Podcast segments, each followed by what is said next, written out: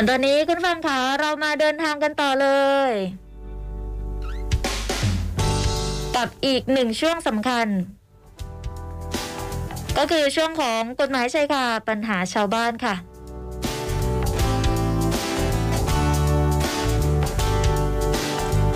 กฎหมายชายคาปัญหาชาวบ้านวันนี้คุณผู้ฟังติดตามได้ผ่านไลฟ์แฟนเพจ Facebook FM91 Traffic Pro Twitter FM91 Traffic Pro และ YouTube FM91 Traffic Pro ด้วยเช่นเดียวกันค่ะกฎหมายชายคาปัญหาชาวบ้านโดยสมาคมทนายความแห่งประเทศไทยกฎหมายชายคาปัญหาชาวบ้านวันนี้พบกับอาจารย์กำธรบุญยกุลกรรมการฝ่ายช่วยเหลือประชาชนตามกฎหมายสมาคมทนายความแห่งประเทศไทยนะคะสวัสดีอาจารย์กำธรค่ะครับสวัสดีครับคุณอนิการและท่านผู้ฟังทุกท่านนะครับค่ะอาจารย์คะเราไลฟ์สดกันอยู่ด้วยนะคะอาจารย์วันนี้ครับได้ครับได้ครับเห็นทีมงานแจ้งกันเข้ามานะคะแล้วก็หลายๆท่านเลยที่รอติดตามเรื่องนี้กันอยู่เรื่องของการกระทำป้องกันตัวโดยชอบด้วยกฎหมายอาจารย์คะวันนี้เราจะได้พูดคุยกันเรื่องนี้อาจารย์จะให้ข้อมูลแล้วก็ให้ความรู้เรื่องนี้ด้วยนะคะอาจารย์ครับผมก็คือ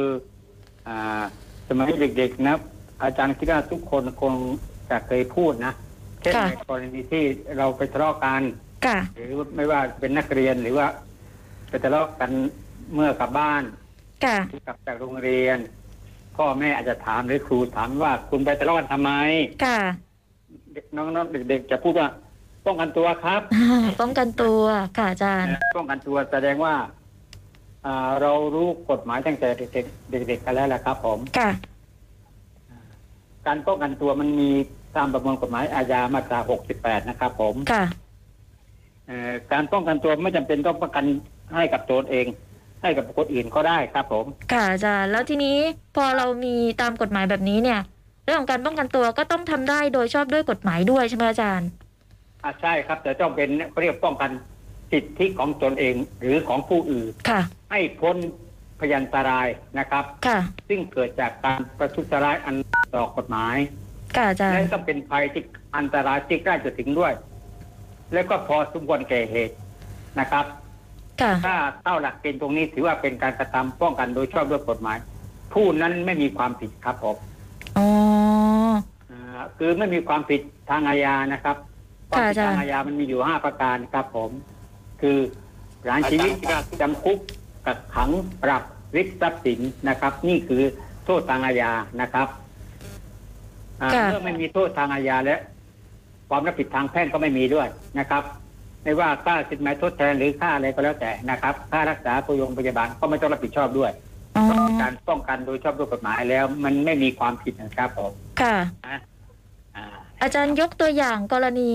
ให้ฟังได้ไหมคะว่าแบบไหนในถึงจะเป็นโดยชอบด้วยกฎหมายอาจารย์ใช่ค่ะอย่างเช่นกรณีที่ว่าเราอยู่ๆเราก็เดินไปและมีผู้ร้ายไม่รู้เป็นใครนะครับหรือมีดมาจะแทงเรานะครับซึ่งเป็นระยะที่ใกล้ตัวแล้วเราไม่รู้จะทำยังไงหนีก็ไม่ได้ไม่จำเป็นต้องหนีนะครับการป้องกันตัวเราก็อาจจะใช้ปืนหรือมีดแทงสวนเข้าไปครับอย่างนี้ถือว่าเป็นพยันตรายที่ใกล้จะถึงได้เป็นการพอทุกคนแก่เหตุนะครับ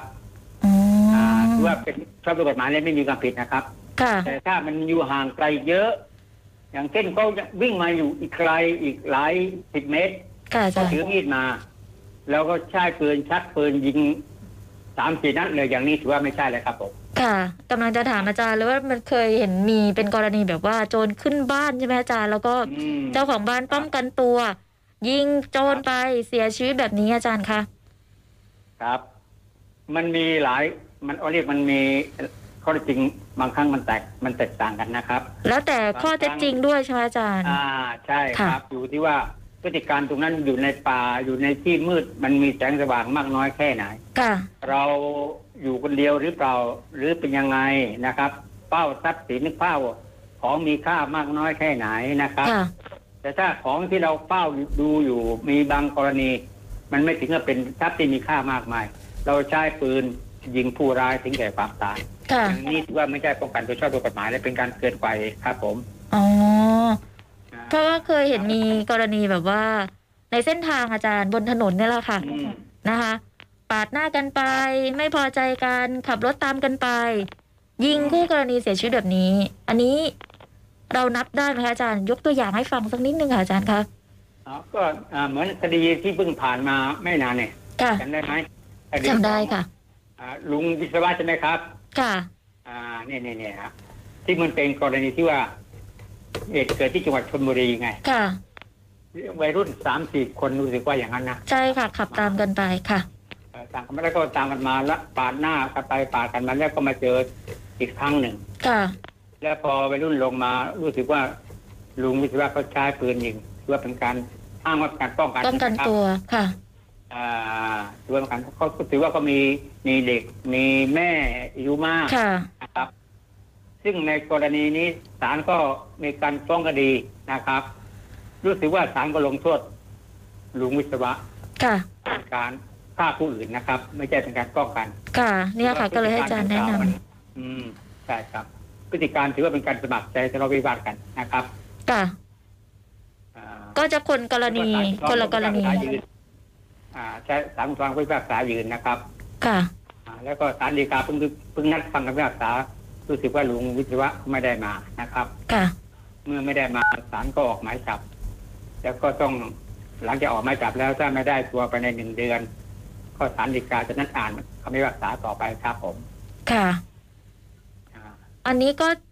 จะนับว่าเป็นการป้องกันตัวโดยชอบด้วยกฎหมายนี้ไม่ได้แล้วนะอาจารย์นะคะไม่ได้ครับไม่ได้คือรู้สึกว่าศาลก็สืบพยานกันแล้วว่า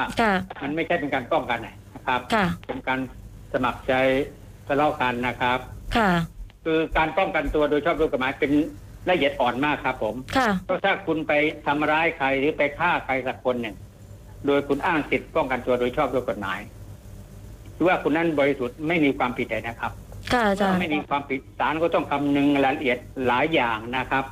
พฤติการต่างๆความเป็นมาตั้งแต่ต้นจนถึงวันจนถึงกระทำความผิดครับลักษณะอาวุธปืนด้วย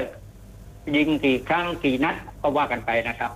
ถ้ายิงนัดเดียวก็ถึงที่สำคัญถือว่าก็อาจจะถือว่า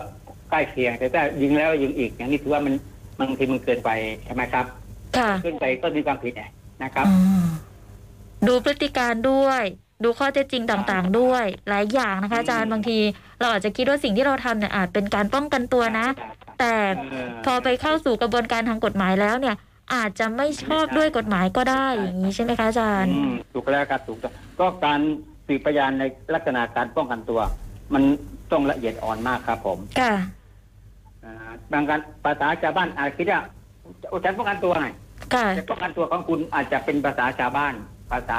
บ้านๆใช่ไหมแต่พอเป็นภาษากฎหมายเป็นการกระทำที่ว่าศาลจะอ้างว่าเป็นการป้องกันตัวหรือไม่มันต้องมีพฤติการรายละเอียดเยอะมากครับผมค่ะอาจารย์ในคดีในคดีบางครั้งก็กว่าจะขึ้นถึงศาลฎีกามันก็มีน้อยนะครับค่ะอาจารย์แล้วอย่างนี้เราจะมีข้อควรระวังยังไงคะอาจารย์เพราะว่าบางทีเนี่ยเป็นพอเป็นเรื่องจวนตัวแล้วเนี่ยใช่ไหมคะอาจารย์พอเราอยู่ในเหตุการณ์จริงๆเนี่ยเราอาจจะทำไปโดยแบบต้องการป้องกันตัวจริงๆอาจารย์แต่พอมาเข้าสู่กระบวนการทางกฎหมายแล้วพฤติการของเราหรือว่าข้อเท็จจริงของเราพอสืบพยานไปสืบพยานกันมากลายเป็นไม่ชอบด้วยกฎหมายอย่างนี้ต้องมีข้อควรระวังไงคะอาจารย์คะก็ควรระวังอันดับแรกก็คือต้องเรียกมีสมาธิใจเย็นมากขึ้นครับอย่าใจร้อนนะครับถ้าใจร้อนมันจะบางครั้งเราอารมณ์เรียกวู่วามใช่ไหมครับอารมณ์วู่วามปั๊บทำอะไรไปมันอาจจะขาดสตินะครับเมื่อขาดสติขึ้นมามันทำให้ปัญหาเล็กๆน้อยๆกลายเป็นปัญหาที่ใหญ่โตเกิดการเหตุการณ์ที่ตามมาข้างหลังมันจะมีเรื่องเกิดร้อนเยอะแยะเลยครับผมค่ะเพราะว่าเรื่องอันดับแรกคือต้องมีสติเลยนะครับค่ะมีสตินำมาเลยนะอาจารย์นะใช่ครับสตินำเลยนะครับใจเย็นๆเลยค่ะคือกฎหมายไทยเขาบอกต้องเป็นพระต้องนิ่งๆครับจะไปทำอะไรก่อนมันลำบากครับผมค่ะแต่บางเหตุการณ์ถ้ามันไม่ได้ล่ะอาจารย์คะก็ไม่ได้จริงๆก็ต้องอาวุธก็พอเพียงนะครับอาวุธด้วยให้สมแก่เหตุใช่ไหมคะอาจารย์ใช่ครับอาวุธต่ออาวุธเป็นมีดกับมีดปืนกับปืนใช่ไหมไม้กับปืนอย่างนี้บางทีมันก็ไม่ได้ใช่ไหมครับมัน ลักษณะอาวุธคนละอย่างกันมันก็ไม่ใช่เลยแหละครับอ๋อก็คืออยู่ที่ความรุนแรงไม่ใช่พอแต่แล้วใช่ครับค่ะอยู่ที่เรื่องความเพียงพอต่อเหตุด้วยพฤติการด้วยอาวุธด้วยข้อเท็จจริงอีกนะคะอาจารย์หลายอย่างครับหลายอย่างมากเลยการที่จะศาลจะพิพากษาใครว่าเป็นการป้องกันตัวโดยชอบด้วยกฎหมายมันถือว่าละเอียดอ่อนมากครับต้องพยานหลักฐานต้องชัดเจนนะครับพฤติการต่างๆต้องสืบไปเห็นนะครับว่าเราเป็นยังไงอีกฝ่ายมาทำอะไรนะครับเราจำเป็นจริงๆแล้วจึงต้องใช้อาวุธหรือใช้มีดใช้ปืนก็ว่ากันไปครับผมค่ะนะครับมีเยอะนะครับมีเยอะที่บางครั้งสู้มาจนถึงศาลฎีกาศาลฎีกาบางทีก็อาจจะบอกว่าเป็นการป้องกันแต่เกินกว่าเหตุก็มีครับใช่ไหมคะถ้าเกินกว่าเหตุศาลก็จะลงโทษน้อยกว่าที่กฎหมายกำหนดไว้ก็ได้นะครับค่ะแล้วก็จะเป็นเวรเช่นความผิดฐานฆ่าคนเนี่ยนะครับผู้อื่นโทษมันมีประหารชีวิตใช่ไหมครับค่ะหรือจำคุกตลอดชีวิตหรือตั้งแต่15 ปีถึง20 ปีนี่คือโทษระวังโทษฐานฆ่าผู้อื่นนะครับแต่ถ้าเป็นการเกินไปศาลจะลงโทษมากกว่านี้ก็ได้ครับผม